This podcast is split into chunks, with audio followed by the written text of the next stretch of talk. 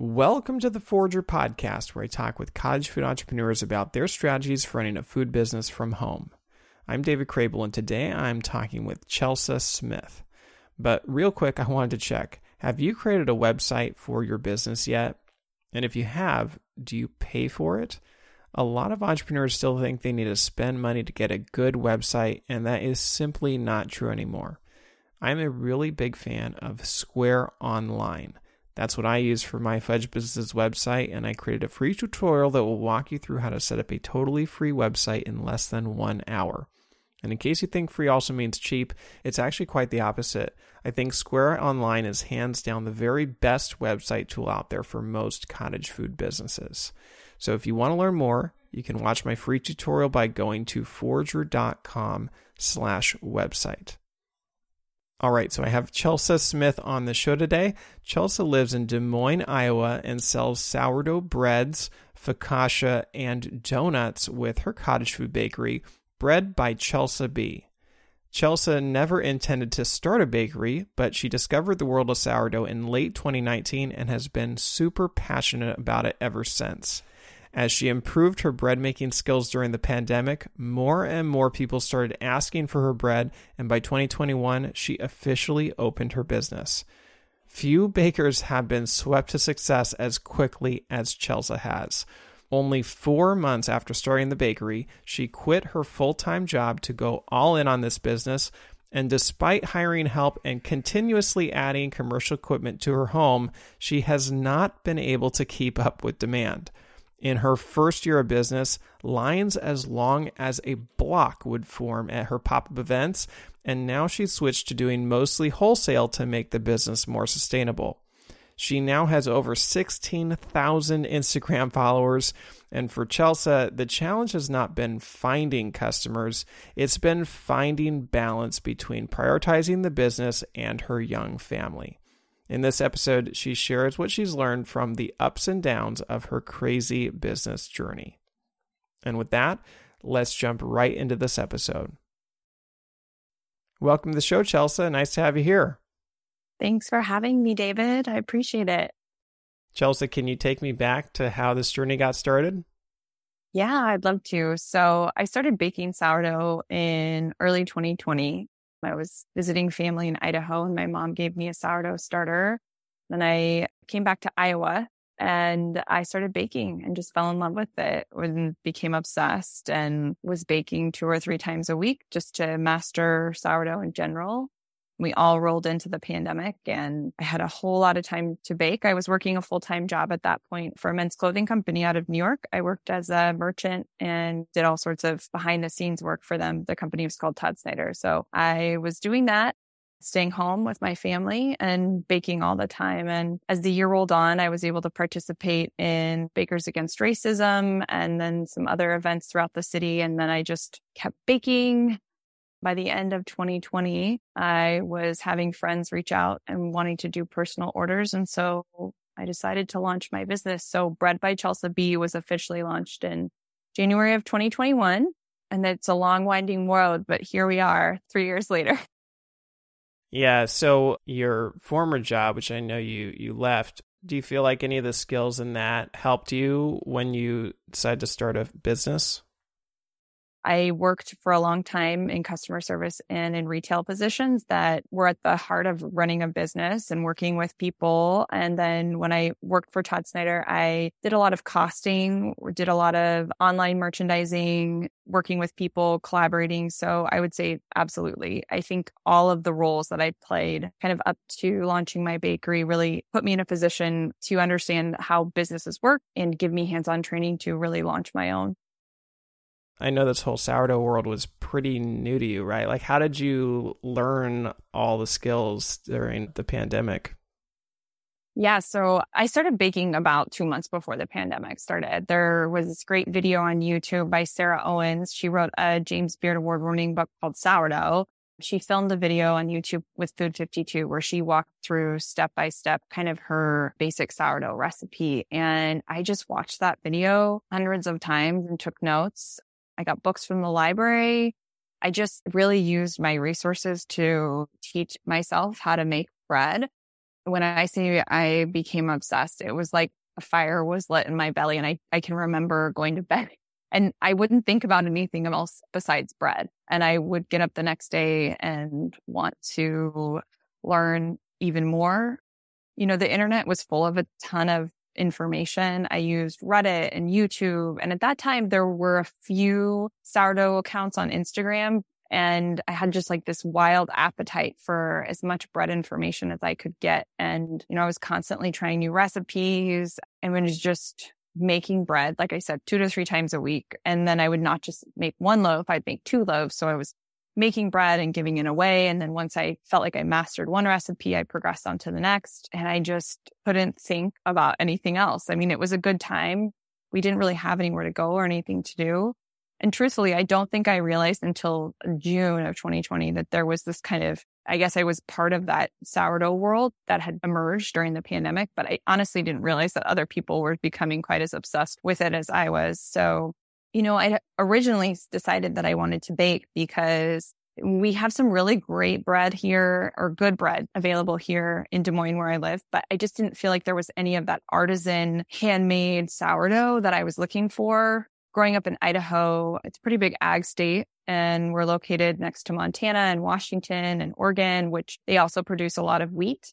I know it doesn't seem super close, but San Francisco is about 12 hours from Boise, where I grew up. And there were some really great bakeries. And I had grown up eating this really fantastic artisan bread.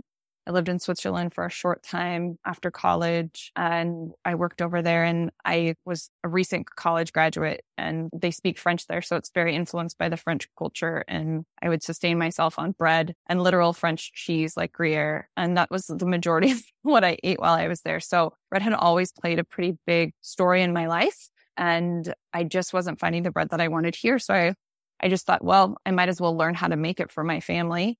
It's just this winding, beautiful love story of me and bread. Why do you think you were so, you know, captivated by this world of sourdough? I mean, had you been thinking about starting a bakery at some point? Oh, absolutely not. I recently kind of was thinking back through my life. My mom is an incredible cook. She is very much a 90s mom, inspired by Martha Stewart.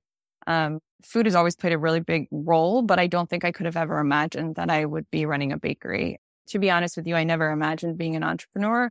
I wish I'd known when I was 20, 22, uh, looking back at my memories that I'd considered going into hospitality and food in some senses, but I think it found me just when it was supposed to. And now here we are. And I run a bakery out of my house. I know I'm exactly where I'm supposed to be running a bakery. I can't imagine doing anything else at this point. I also have feel like I found myself in the food industry.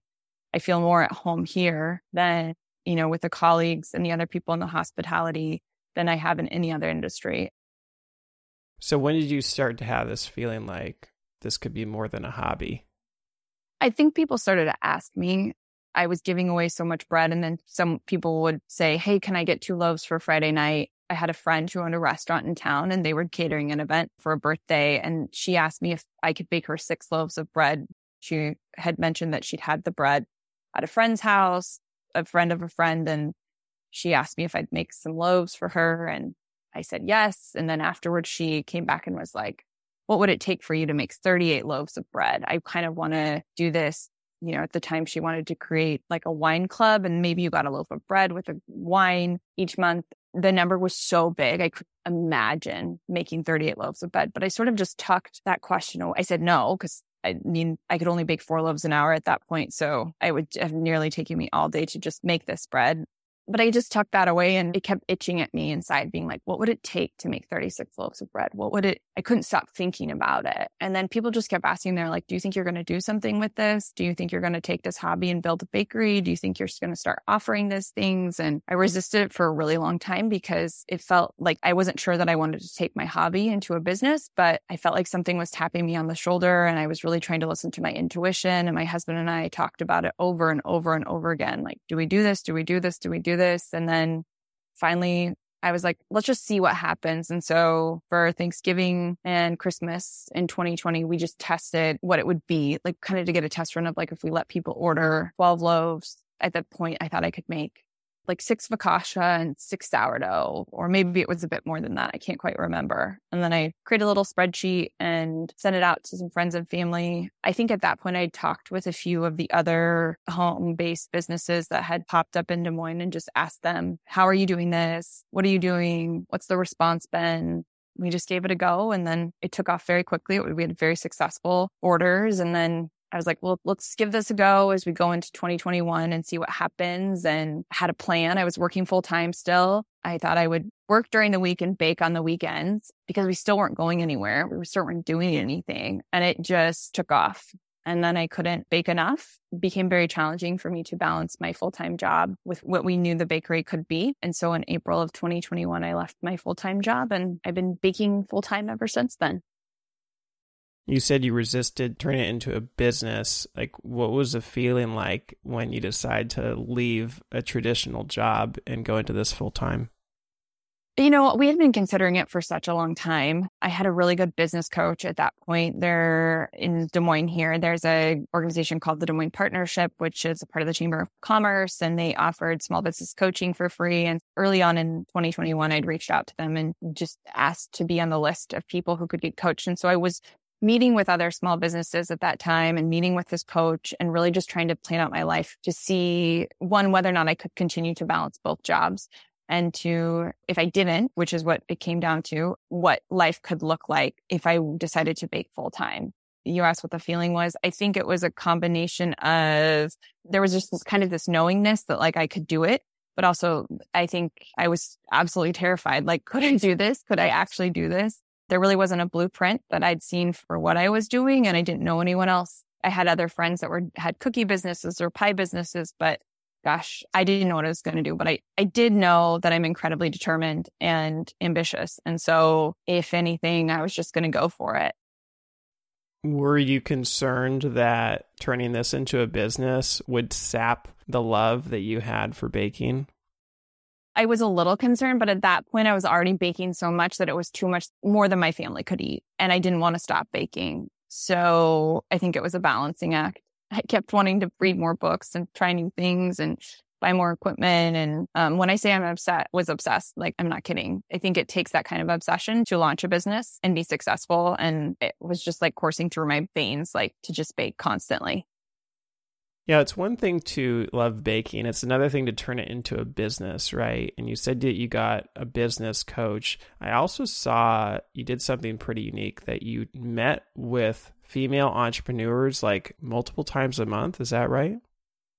Yeah. So I kind of, um, I have been incredibly blessed in my life to be surrounded by an amazing group of women, many of which are entrepreneurs themselves. And so I sort of just made a list of people I respected in the community or businesses that I respected and then got email addresses or connections from other people and decided that I was going to meet with one female and business owner a month, which quickly turned into two or three just because I tend to be a maximalist in certain things and just the things that I learned through those meetings and those coffees. I can try to do it regularly still. It's a little bit harder now, but I gained so much knowledge and everyone was so generous with what they shared. I think it really set me up in a good position to launch my business and also build community right away. And I saw that you actually volunteered one time to get experience in a bakery. Yeah. So there's a wonderful gentleman who is named Aaron, who is, he lives in Mount Vernon, Iowa, which is about two and a half hours from here. He has a bakery that's James Beard nominated bakery called the Local Crumb. I just reached out to him and literally asked if I could bake with him at some point, And he said yes. So I went over to Mount Vernon. We baked together for two days and he's been a tremendous mentor to me and he's been huge influence on my baking career. So when you finally decided to turn this into business at the beginning of 2021, I can't remember if Iowa had multiple laws at that point. I think they did. Like which route did you go through legally? Yeah. So at that point, there, the laws were kind of all over the place. So I chose the route to become what I think at that time was called a certified home bakery or home baking establishment. I can't quite remember which one it was, but essentially it said that I was allowed to sell out of my home.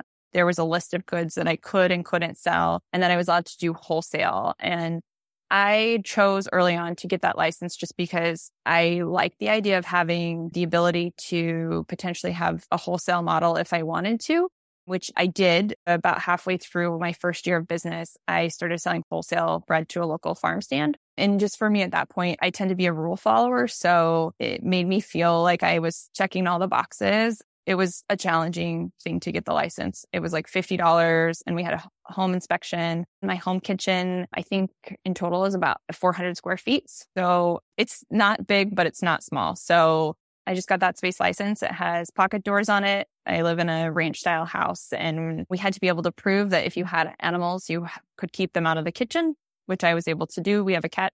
So yeah, that's it. Got the license. At that point, it said that you could only sell up to $25,000 out of your bakery. So there was a lot of gray area in that. So I just worked with my inspector to really figure out what I couldn't sell and how I could do it. And I've been incredibly fortunate that I do have a great in- inspector. When I would have questions, I would just call him up and he would say, I feel comfortable with this or I don't feel comfortable with this.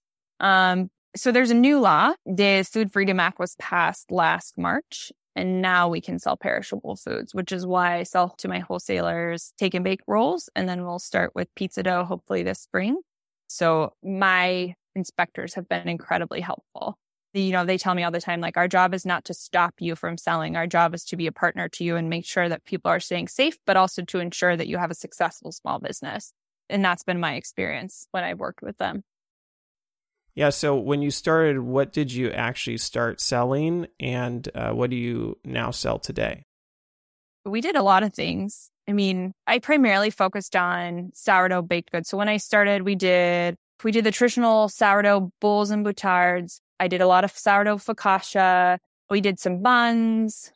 Um, I really leaned into the sourdough donuts as I got halfway through the year because I was still baking out of my home oven that I had it was the middle of the pandemic. I'd ordered bread ovens, but you know, the supply chain was so challenging. So it took nearly nine to 10 months to get here. So we really leaned into things that didn't require oven time. And the sourdough donuts were tremendous for that. And they were a huge hit. Um, and from a sales perspective, it really turned me in from being a small business to like a thriving business. I do still do the sourdough donuts. I don't do them quite as often anymore because they are a lot of work. And right now, while I do have some commercial equipment in my home, I don't have a commercial proofer. So we ambient proof everything. And there's just, there's such big temperature swings in my house that now anytime I do a pop up, I do about 300 donuts. I think when I originally started, we were doing just around 100. Having to ambient proof 300 donuts and have them all ready for frying, or it, there's a lot of challenges with that. So Yes, so sourdough donut is quite a unique product.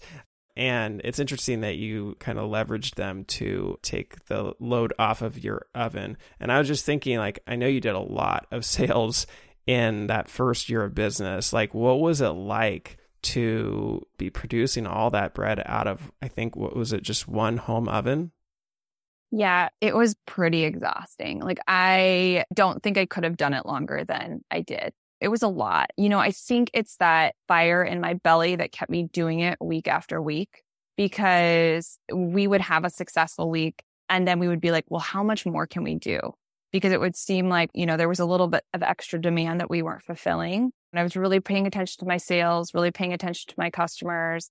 I was doing both direct to consumer sales, so selling out of my house. I'm doing pre orders where people would come pick up. I would do those about every other week. And then on the in between weeks, we would do pop ups. So I started doing pop ups. I think I had my first one in like late May of 2021. The pop ups we could do more volume for, more items. I would figure out how much I would need to sell. And then we would back out the hours of baking. How many hours could we bake? And I really hacked my ovens I measured my oven, found, you know, generic racks for my oven. So I purchased two more of those. I bought a baking steel. I just really figured out how, what was the maximum amount that I could produce. About halfway through the year, I switched to doing pan loaves versus the boules and batards because it just didn't become financially viable. It was as much as I loved them, it didn't make financial sense for me to be only being able to bake four loaves per hour at that point I needed to be charging if I was going to consider paying myself, which my biggest intent for my business in my first year was to break even. Um, I get this question often on Instagram. People are like, how did you get started? I will say that I worked for a really long time before I started my business. And so I had one, been making good income. My husband and I had personal savings and that was what we initially invested in our business. I also did as much as possible. Like I would literally push myself and figure out how much I could make with the equipment that I already had before I had to buy another piece of equipment. Oftentimes, you know, we would realize that there was the opportunity to make another you know, we could bake six focaccia at once in my home oven. So that meant I had to buy new pans. So then we would, you know, look at what that investment was, how many hours we would have to spend baking. And then we would kind of, you know, it was a lot of, we called it bread math. We were constantly doing bread math. How much more could we make in the home oven we had with the hours that we had in the day? And we would just do that constantly. And we would try things and see if they worked. Sometimes they did and sometimes they didn't. You know, it did feel like shooting at a moving target constantly with working with your home oven because it's not a piece of professional equipment. But we really looked at it as a business. Like it wasn't going to be an expensive hobby. And my goal was to break even the first year or have some type of small profit. And we were able to do that, fortunately. So I know you were trying to get these commercial ovens and you had big delays on that. Did you ever consider just buying a used another home oven, like adding multiple ovens to your kitchen? It's a great question. So I bought Tom Chandley Pico Plus ovens. They were a pretty significant investment and they were supposed to come in August of 2021. I first bought a Rofco, which is a very common bread oven in the baking world. I ordered that in, I think, March of 2021. Even before I knew, like, I was like, well, this is a big investment. I think this business will work out. That had about a six month delay. The Rofco kept getting delayed. So I ordered the Tom Chandley ovens. What I liked about those ovens is that I could buy one or two at a time and add up to a third. So there's technically three different ovens, but they stack on top of each other and they fit a full sheet pan in them. And they're made to be bread ovens, but you can also do cookies and buns and other things in them. They were supposed to come in August, then they were supposed to come in September, then they were supposed to come in October, and then they finally didn't come until December. I would have really had to like rework my entire kitchen to make another home oven work. Honestly, since I had those ordered, I'd already made the upfront investment. So I think we talked about it at one point, but knowing that the micro bakery ovens were coming, I think I just held out hope that once they got here, we would, you know, have a solve. But that Christmas, knowing that they were supposed to be there for the Christmas bake of 2021 and just the push that December is, it was hard. I don't wish to repeat like the Christmas bake of 2021. Like it was at the point where if they had been delayed it anymore, I think I would have just had to take a break from baking. And with the volume we were doing, it really just didn't make sense anymore to be baking out of my home oven. So it sounds like there was just like unlimited demand, right? Like it doesn't seem like you had any trouble like actually getting customers. You know, I th- thank you for saying that. It's incredibly generous. I don't know. I am incredibly fortunate to have such a supportive community for people to continue to show up week after week. Like, you know, it sounds silly, but I'm always surprised. Like every week when I drop off bread at my wholesale partners, the fact that it sells out, say it sells out most weeks. We do about 200 loaves right now per week between three locations. I just am continually like in awe anytime I sell a, a pop up, like that's the goal of anyone in any small business, right? That you bake enough that you sell out of everything. I'm just really fortunate and I feel really grateful that people want to eat bread and sourdough baked goods so much. Well, I saw on your frequently asked questions page on your website, a frequently asked question is I can never get bread from you. Like you're always sold out stores, there's long lines at the markets and I can never get into the pre orders online. Is that actually like a common problem that people have? I would say eh, somewhat yes. I mean, we've always tried to scale to the demand that we have. So up until about a month ago, I was baking a little over 300 loaves a week and baking for four 12 hour days. And, you know, I probably could have continued to produce more bread.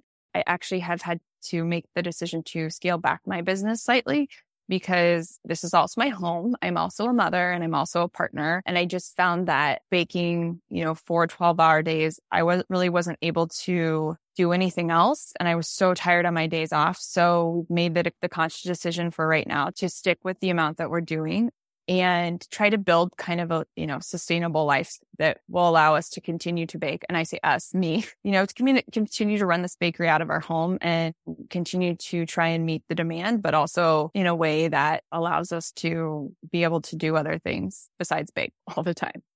But yes we have been very fortunate to have such so much demand. I saw someone wrote that you have had I don't think I don't know if you do as many pop-ups now, but you've had like block long lines at pop-ups. Like it sounds like like crazy. Yeah. So yes, we I've, I've had a tremendous amount of success. i am very fortunate. You know, Des Moines is a very special place. I would say that the community here is incredibly supportive of small businesses, incredibly uh, supportive of food establishments. I think there is just this real passion and desire here to see people succeed and to support small business. So I feel really fortunate to be a part of that. And it's a funny thing to say yes to. I don't know if I quite even know how to receive it still after uh, the last couple of years. But yes, I've been fortunate enough to have long lines at our pop ups and to continue to sell out week after week. It's a beautiful problem to have. You know, even with having as much commercial equipment as I have in my house, I have three bread ovens at the three different Tom Chandley ovens at this point, which allows me to do, I'm now back to doing boules and batards. I can do about 18 of those per hour. I can do a full sheet pan of focaccia. I don't usually bake on full sheet pans. I usually bake on half sheet or quarter sheet pans, but I can bake six half sheet pans, three full sheet pans, nine quarter sheet pans an hour and on those. I do use my home oven still to bake some focaccia, but I only bake rather than bake six at a time, which is kind of a gamble and a scramble.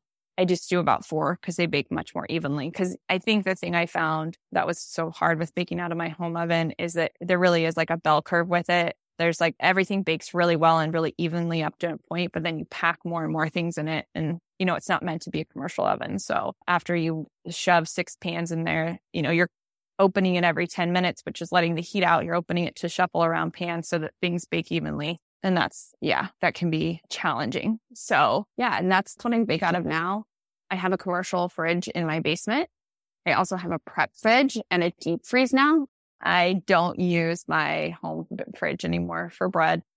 It just gets open too often and things overproof. We have two different half uh, speed racks. Uh, I have a full speed rack. I've got a whole shaping table, all sorts of other things, fun things now. So like a fully operational kitchen. Still do my dishes in my home sink and my, and do all my dishes in my dishwasher. So it's a long day, long couple hours after you bake. I mean, on average, we bake 50 quarter sheet pans of focaccia now on an average Thursday. There's a lot of dishes to do. And I, I see you have employees now. Yeah, I have two part time employees. They're both contractors. We're actually going to take on like our full official, official. I mean, they're both official employees, but I'm hiring another employee right now. One of my employees will be leaving to have her, her baby, another baby at the end of May. So I need to fill that role. I can bake about 75 loaves of bread really well by myself. I'm sure other people can do more than that. I feel like for me, just with all the other things that come with running a small business and all the other things that come with a day, my kids are five and eight. They're still in the house like at least half the day when I'm baking and I still, it is my home. You know, there's lots of other things going on. So 75 seems to be about like the sweet spot for me. I can do more than that and have done more than that on my own, but it's a little bit of a bell curve once I hit that 75 just with the packaging that has to get taken place too and getting the orders out the door and you know if we do kind of those pre-order orders so i took on an employee one an employee last year for the first time and then brought another employee on in the fall and then we'll be hiring our third employee here shortly I've been so fortunate to have people interested in baking with me, you know, and to kind of grow this little bakery. My my husband does help. He's very helpful. I would say he's does 60% of the dishes. He worked in a bakery in college and I feel like maybe he manifested this and I just became the baker unknowingly. He likes baked goods more than anyone I know. I don't think he has quite the obsession with bread that I do, but he helps a lot as well he helps with packaging and he works at markets. If I do pop ups now, he's usually my partner in that. So he's taken on a much bigger role uh, within the last, I mean, it ebbs and flows. He has a full time job too, and he works shift work. And so I really have to balance the bakery schedule around our home life and also his work schedule. You said your kids are now five and eight. So when you started this business, I guess they would have been like the youngest would have been three. Like it sounds like definitely a busy time to be starting a business. Yeah. I mean, I think given the fact that it was the pandemic and we weren't going anywhere, we were just here all the time. And, you know, we certainly weren't doing the volume that we're doing now. So I think as they've grown older, we've been able to take on more work. I've been really fortunate to have my son. I think he was in kindergarten when we started the business. My daughter was in preschool. So they both were going to school during the day you know, and last year when we scaled up the business in the fall, I did have a part time nanny to help us. It's a balancing act. And I've been really fortunate to be able to have so much help, one in the kitchen and two with childcare. You know, with my husband's shift work, I do take on quite a bit of what goes on in our household on top of the business. And I just need an extra set of hands. And it's why we felt comfortable uh, you know, having a nanny to allow us to be able to, I don't know, quote, do it all. My family's all from Idaho. They don't live here in Iowa. So, you know, I can't rely on them to help, even though they do when they come. My parents will tell you they're every time that they've visited, I put everyone to work, my in laws as well, my sister in law. I think at this point, nearly everybody in my family has either worked a pop up with me or helped me prep for some massive holiday. So we've had a lot of help. And I think that's really helped, you know, the business to be successful. I had tried really hard to do it all on my own the first year. And by the end of it, I felt like I was drowning and I didn't necessarily think it had to be quite that hard. I think one of my superpowers think anybody who owns a small business has to have superpowers. But one of mine is I'm I'm really not afraid to ask for help. And I, I don't think that I can do it all myself. And so I just have continued to ask for help, whether it be in the kitchen or with childcare as my entrepreneurial journey has gone on. Do you feel like you've been able to achieve work life balance or do you feel like it's just been a constant struggle? I think balance is a funny word. And I think that when you're a small business owner, you make certain sacrifices and you just know that up front, but you have to want it bad enough to be able to do those things. Like I have given up a lot of weekends, a lot of social activities because I wanted the business to be successful, but I didn't regret any of those. I don't wish that I had been there. I wanted the business to thrive enough and I knew the sacrifices that I had to make in order to do those things. I think that, you know, there's always something winning out, you know, and I think it shifts seasonally my husband and I have done a good job from the beginning, really trying to set healthy boundaries around this kind of his shift work and his big job and the bakery and the kids. And we are constantly in communication over what is and isn't working. He's incredibly hands on at home. Right now, I am exhausted at the end of the day after baking since 4 a.m. And so my husband does most of the meal prep around the whole house. I will find the recipes, he'll make the meals so that we do kind of have that balance. He is probably the person who does the most of the laundry. I manage the schedule. So there really is an ebb and flow between us in order to make our home life work with the business life. But I think we're doing okay. We just call it beautiful chaos at this point. And I think rather than strive for perfection, which is what we were doing early on, we really just try to lean into the chaos a little bit and know that we really also have tried to define like what good enough looks like for us. You know, certainly other people might think the way that we're living our life is silly and out of sorts. My house isn't always perfect. I run a bakery out of my kitchen. So maybe we don't have people over as often. Or if they do come over, there might be flour in crazy places. But I think we've gotten really clear on what our values are and what's important to us. And I think both of us pinch ourselves that we get to run this bakery out of our home and we get to bake bread for every everyone every week that this thing that we could never have imagined has become such a big part of our lives and i think just the constant communication the constant values conversation talking about the hard stuff like this feels challenging or this week was really hard or I don't think that that's going to work. It's really helped us to get clear on what we will and won't do. You know, it means we've said no to things that we really thought we wanted to do. And it means that we've said yes to things that like cutting back on baking was a really hard, challenging decision, especially after working to scale the business so much. And, you know, but we realized that that life wasn't functioning the way that we wanted it to, and that we both felt very tired at the end of the week and didn't really have very much left for anyone or each other. And so, you know, we recalibrated. And I think there might be a season again. I imagine that there will be, knowing myself, where we are baking just as much. But right now, like this is okay. So that's our balance. I think it literally can change weekly with our lives, and that's okay. Why do you think the bakery has been so successful? Do you think it's just the products themselves? Is it like how connected of a person you are? Is it, you know, word of mouth? Is it the marketing avenues that you pursue? Like what has driven this business forward so quickly? I'm I'm not quite sure to be honest with you. I'm sure it's the combination of things that you've just said. I mean, I think people really like good bread. And at the end of the day, I'm very clear that regardless of what happens, if I end up opening a brick and mortar bakery, if I scale back on bread, if I end up just teaching classes, like my goal is to get people good bread. And I think staying clear on that. And that means right now in this season, we we bake three different types of focaccia and two different types of sourdough a week. It doesn't mean we have a massive menu. You know, it doesn't mean we're doing all these different crazy things means we're really sticking to what we do well because I know that those things are good. And it's a hard question for me to answer because I have a hard time sometimes. It's similar to when you ask me why I have these lines or keep selling out. I don't know what it is, but um, yeah, I think it's a combination of a lot of stuff. I also have always wanted this. Like my goal is to be successful. My goal is to help provide for my family financially. My goal is to run a successful business. And so we're going to do the things to make sure that we're successful. And success for me might look different than success for you, but I am pretty determined and I am a pretty good problem solver. So I guess I'm going to figure out what it takes to get there. Was there something that you did in the early days that you felt worked really well towards pushing your business forward? I think building community, I'm a natural networker. Community is so important to me. I continue to do it in my business. I really get a lot of joy. Like the thing that keeps me inspired is connecting with other people. So I think that is a big part of it. The collaboration amongst bakers here in Des Moines has also been huge, like partnering with Kristen of Piper's Pies. She also owns a home bakery. And so the two of us initially partnered early on to do a donut pop up together. They made the fillings for the donuts.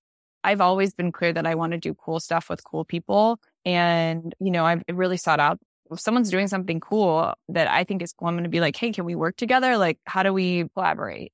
And I think that's been that community aspect of it has been really helpful. I run this thing called Micro Bakery Mondays now on Instagram where anyone can ask me questions about baking. And oftentimes people are like, how did you get customers? How did you launch your bakery? How did you get the word out? And I find that most food, food entrepreneurs, like they don't, they, they're waiting for someone else to tell, like give them a break. Like they're waiting for other people to say, Hey, I want to interview you. You know, I've been really, really fortunate to have a lot of, I guess, media for my business. Some of it I've asked for though. My connections help. The fact that I'm like a national networker, the fact that I like like to introduce people. But I do tell people all the time, I'm like, you want to be in the news local newspaper, you just have to like send them like they might not use it now, like you're not in any worse position than you were when you started. If you send them like a little bio about yourself and something cool you're doing, like if anything, you're on their radar now. So if they can't cover you right now, hopefully they do it later. I just don't think people realize that, that they can just do that. I think another aspect of it is I had a newsletter right away and that was like a direct line to my customers. You know, if you want to purchase from me, like you're going to sign up for my newsletter. So having that and sending it weekly or sending it when I had pre-orders, giving people updates, that's been a huge part of it. I think newsletters are super important.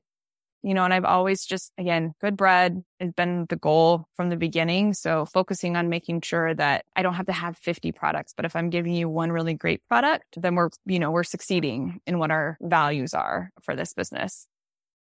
Yeah, I mean, just from looking at your pictures and looking at what some of the people are saying, like it seems like your products are really excellent. And I haven't really seen many bread bakers focusing so much on focaccia and then sourdough donuts. I mean, it definitely seems like you are offering something unique that like even if Des Moines had a lot of artisan bread bakers, you would still be differentiated from the rest of them. That's very kind of you to say. I I don't know. It wasn't why I started baking, but it feels like this like beautiful gift. Like the, the recipe and I get along really well. And, you know, my sourdough starter lends itself really well to focaccia. The flours I use, it turns out really beautiful. And it's been so fun to be able to play with seasonal ingredients in the focaccias. So I think that that's one of the ways, you know, early on I was getting vegetables from one of the farmers here in town. And so we were adding those to focaccias. More than anything, they feel like they can change flavor seasonally. I mean, focaccia is delicious. So I know you've obviously seen a lot of success, but I also saw you wrote somewhere that it's been like a roller coaster ride with the highest of highs and some pretty low lows. So, what are some of those struggles that you've faced as you've grown this business? You know, I think that I'm naturally a perfectionist. I think a lot of people in the food industry are.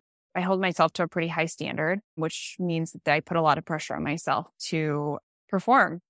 And I think that pressure can be a lot. And there are times I think that it, it has made me question whether or not it's worthwhile to continue. But I've learned a lot kind of letting go. I call myself a recovering perfectionist now, letting go of some of those perfectionist tendencies, figuring out what my good enough is. I think when you have a business that's inside of your home, you sacrifice a lot, but I mean, we chose to make those sacrifices. I don't have the balance down perfectly between life and the bakery and being an ambitious person naturally. I can let the lines get blurred, you know, and then get a little bit of whiplash and kind of have to recalibrate back. I mean, specifically, like last year, I fell down the stairs carrying bread downstairs on the week where I had, I had to teach a class and I also had bread orders and I had a big pop up coming up and having to, you know, it's really scary. I, I hold, if I tell someone I'm going to do something, I'm, I'm going to do it. You know, my word means a lot to me.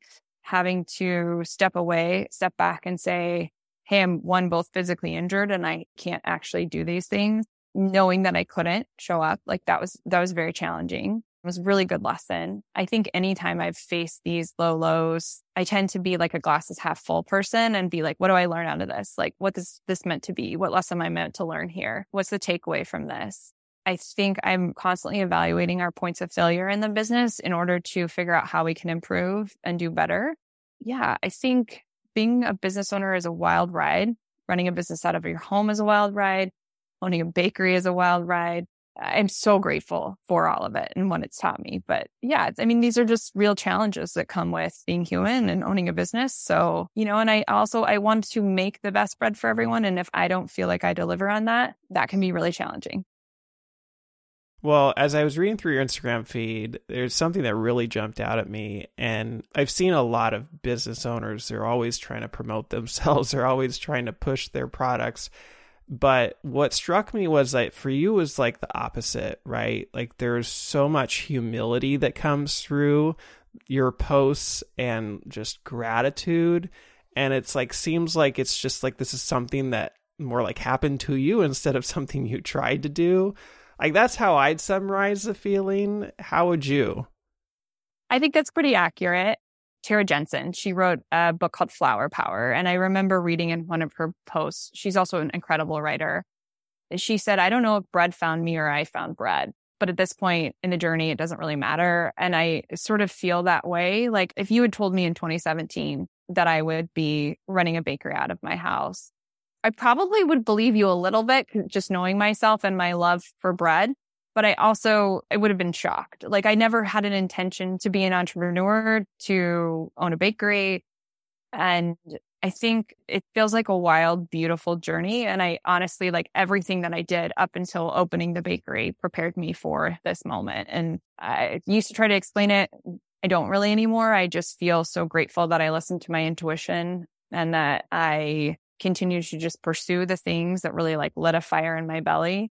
And I certainly created some of these opportunities for myself. Like I know I'm ambitious. I know that if I want something, I'm going to go figure out a way to get there. So, you know, when I have a dream come up or if I have kind of an inkling that I might want to do something, I'm going to go figure out how to get there. Like I taught myself how to make sourdough with cookbooks and the internet. So yeah, I'm pretty scrappy, I guess. So it's wild. Like I honestly, I lack the words sometimes to describe all the things that have happened and how we find ourselves here. But I mean, it's pretty dang cool. So considering like having this thriving bakery in your home, it's obviously putting pressure on your home kitchen. So have you like explored moving this beyond your home kitchen at some point? Yeah, we, you know what we did. I last summer, gosh, even after the first year, people were like, when are you going to have a real bakery? Which I think is a very funny thing to say because even though my bakery is in my house, it is 100% a real bakery. And I struggle with the word home baker because I don't think it's the right word for what I'm doing. It's one of the reasons I call myself a micro bakery because one, people get really confused on what a cottage bakery is. I've had so many people be like, so you live in a cottage? Like, no. Or they're like, you mean like cottage core? And like, no. So micro bakery, I think lends itself better to the type of bakery that we are. And someone came to me and they said, you know, cool. When are you going to open a real bakery? And I was like, okay, well, if I were to open a home bakery, a bakery that's not in my home, what does that look like? And I think I wrote down like five things needing to be close to my kid's school, close to my current home, the rent needed to be affordable. The space needed to be this big. I didn't want, you know, an industrial space. I wanted something that was more intimate, you know, that took what I've created in my home and sort of like took that into an actual space. And so I wrote these things down and then I shut the book or I put them in my wallet. I don't remember which one. And then last year it was after my kid's soccer game and I was at this like a soccer party and I was talking with a friend and they mentioned this space and they were like, Hey, that business isn't going in anymore. I think it would make a great place for the bakery. And I was like, Oh gosh, that's crazy. And I had recently walked by this space a couple times. It was just in a neighborhood that's not very far from mine. It's an incredibly walkable neighborhood. I'd walked by it and said, wow, that space wouldn't it make a great bakery? Fast forward, I'm at this soccer party. Someone says, I know the guy that's the developer. Do you want me to put you in touch with him? And I was like, yeah, why not? Let's see. And then turns out I knew the developer. He was like a friend of a friend. I sent him a DM and said, Hey, I don't know if that space is available or if you have another space. I'm not really looking right now, but if you ever have a space that comes up, let me know. I'm not in any hurry. And like he, I think he DM'd me like an hour later and was like, Hey, what are you doing on Thursday? Do you want to come look at this space? And at that point, I wasn't even sure what space we were looking at. So I show up at this meeting, I drive up to the building. It's the building I've been walking past a, a couple of times. And like, he's like, I have this space available to you. Told me the rent price, which was like super affordable.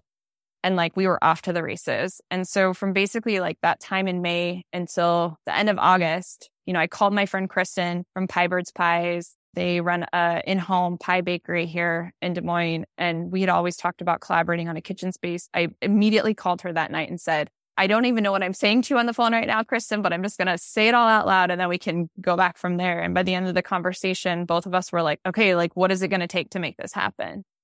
So we met right away with the Small Business Administration. We met with a bunch of different loan officers. We started a business plan. We met with like a lawyer. We got our business, like everything drafted. And that's what we did for months. And then unfortunately, by the end of August, we found out that the developer decided to move in a different direction. And it was a pretty big disappointment after working so hard on it. I will say now, looking back, that I think things happen for a reason. Potentially, uh, we're continuing to look for spaces. We have meetings often. We have plans to still eventually build, uh, whether it be a ghost kitchen or a brick and mortar bakery. I think we would both love to share kitchen space together and eventually be, you know, have space outside of our homes. But right now, I think we're both continuing to enjoy the beautiful chaos of running a bakery out of our homes. And I mean, if anything is going to teach me lessons, it's having a bakery in my house. and I saw that you actually like won a competition last year, right?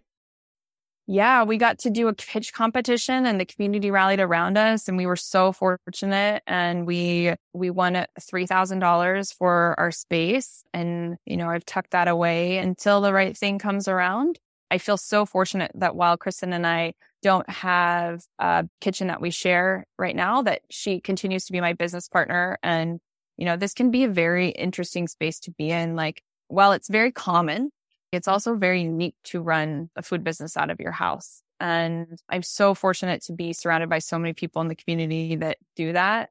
I'm really, really lucky to have Kristen to talk through business decisions with, to share in frustrations, to share in, you know, wins, to continue to collaborate in the kitchen with. While we don't bake together very regularly, I feel very fortunate to have her as a business partner for our business that doesn't have a bakery right now.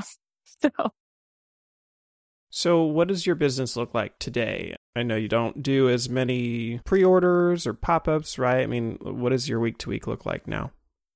Yeah, so the business changes a little bit seasonally. So right now, the business looks like I bake Monday through Thursday still, but Monday and Tuesday are primarily admin days or meeting days. I mix on Monday and then I bake on Tuesday and bake a small amount of bread for a local restaurant here called the Cheese Bar. I'm so honored to be in, on their menu. And so Wednesday I mix for all the sourdough that we will bake Thursday and Friday morning. So right now we're doing about two, a little bit over 200 loaves a week between the three wholesale, three to four wholesale partners that we have. I sell at two meat markets here in Des Moines and I sell at another bakery here in Des Moines that doesn't have artisan breads available. They do primarily milk breads and cupcakes and cakes. And they do a lot of collaborations with other small businesses in the community. And they're called Prem Bakery in Des Moines. They've made that a big part of their focus. I've been super fortunate to be able to partner with them. So Wednesday we mix, Thursday we start baking, and then Friday morning we finish baking and then we deliver all the breads to all of our wholesale locations. And so that's what it looks like week to week right now. I do pre-orders for holidays. So we've got Easter coming up. I'll do hot cross buns for those. I started doing those when I first launched the business because I, to be honest, I'm really just not that good at rolling out cinnamon rolls. So I wanted to do something that was different and that nobody else was doing. So I started baking hot cross buns. So we do pre-orders for those for Easter. And then we also do take and bake rolls. So it's about 50 orders, 300 take and bake rolls. We do 250 hot cross buns. I think we'll bake like 52 focaccia. And then, yeah, it's about the same amount of sourdough. It'll be a long bake day. And that we'll do, we'll do pickup for that the day before Easter.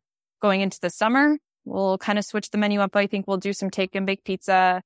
I might start baking some burger buns. I haven't decided if I want to do it. I also need to run the numbers. I did costing in a previous life, so I am very in tune with like what my margins are on bread. And I try to be really conscious of, especially with the rising food costs, like milk and eggs and butter are so expensive. And right now I don't use those weekly. We use a lot of other ingredients. So maybe I'll do buns for summer. I haven't done them before, but we might take on another wholesale client.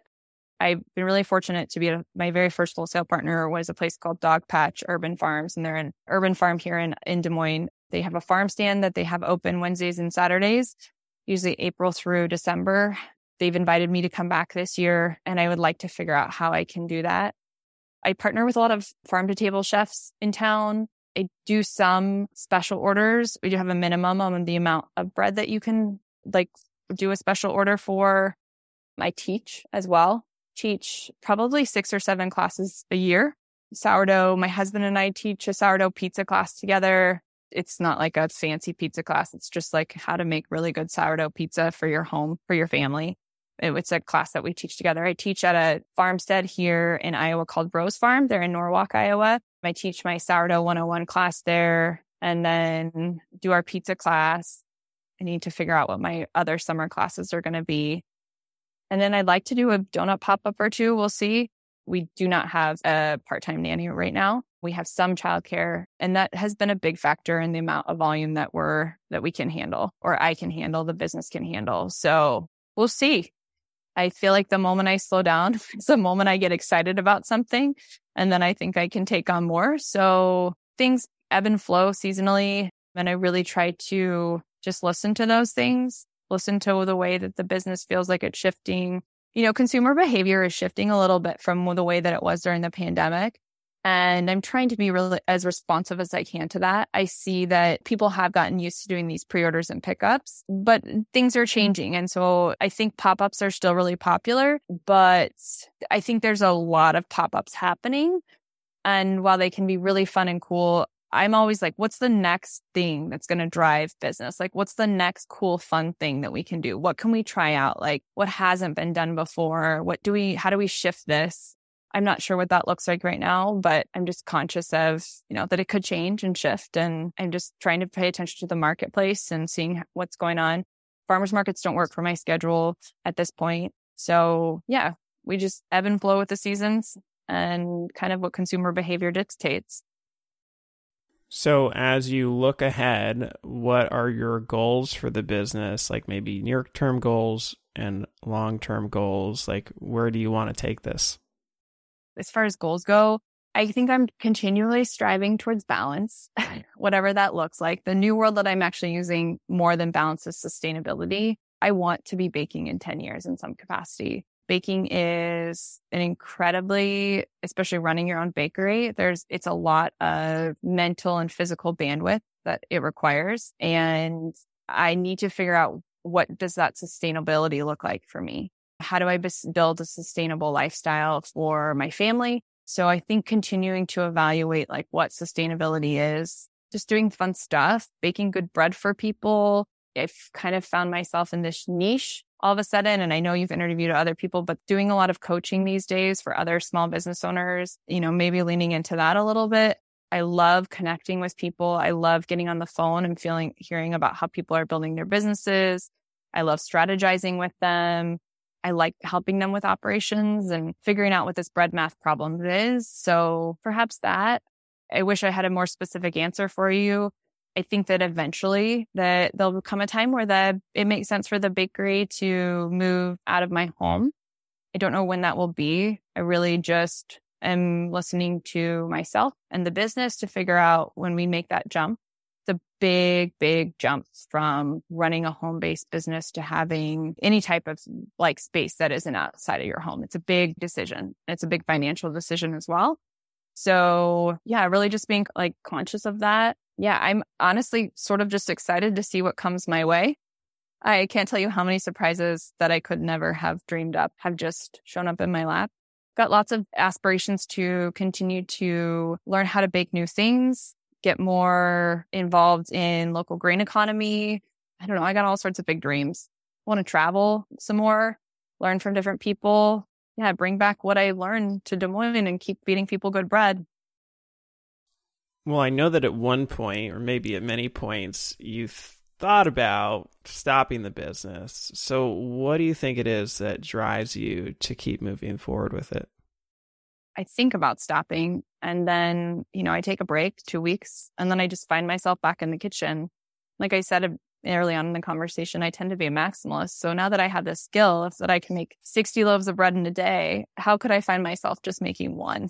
so I just love handing people a loaf of bread or dropping off the bread or seeing people buy it, getting texts from people saying like, man, it was a rough week, but like I'm, here's a picture of me eating toast or seeing what people use or create their bread with. I mean, like it is a very cool and special thing that bread is like bread of life, break bread. Like how many different associations are there with bread? And if I can bake for people and still have the skill set to do it and, you know, can continue to feed them and feed them good bread made with good ingredients, I think I will probably do it for, I mean, even if I take breaks for as long as I can.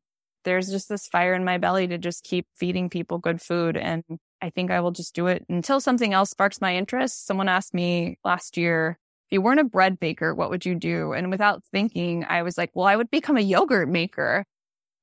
and I don't know why, but I, again, with fermentation and cultures, and I'm like, man, yogurt's really great and fascinating. And I, I think I'll work in food for a long time. I don't actually think that there's another industry that I have any interest in moving into at this point. That whatever I can do to connect people to good food, I think that's where I'll find myself. Well, it's fascinating to see how far you've come and definitely looking forward to seeing where you're going to go in the future. Now, if somebody does want to learn more about you, where can they find you or how can they reach out? Yeah, my website is the best place. I've always am updating it constantly. There's tons of information on there my email is on there and I'm very active on Instagram. That's the primary social media platform, or really the only social media platform that I use. So it's breadbychelsab.com and at breadbychelsab on Instagram. So that's where you can find me. Awesome. Well, thank you so much for coming on the show and sharing with us today. Thank you, David. It's been an honor. That wraps up another episode of the Forrager podcast. For more information about this episode, go to forrager.com slash podcast slash 88. And if you're enjoying this podcast, please take a quick moment right now and leave me a review on Apple Podcasts. It doesn't have to be a long review, but it's truly the best way to support this show and will help others like you find this podcast. And finally, if you're thinking about selling your own homemade food, check out my free mini course where I walk you through the steps you need to take to get a cottage food business off the ground. To get the course, go to cottagefoodcourse.com. Thanks for listening, and I'll see you in the next episode.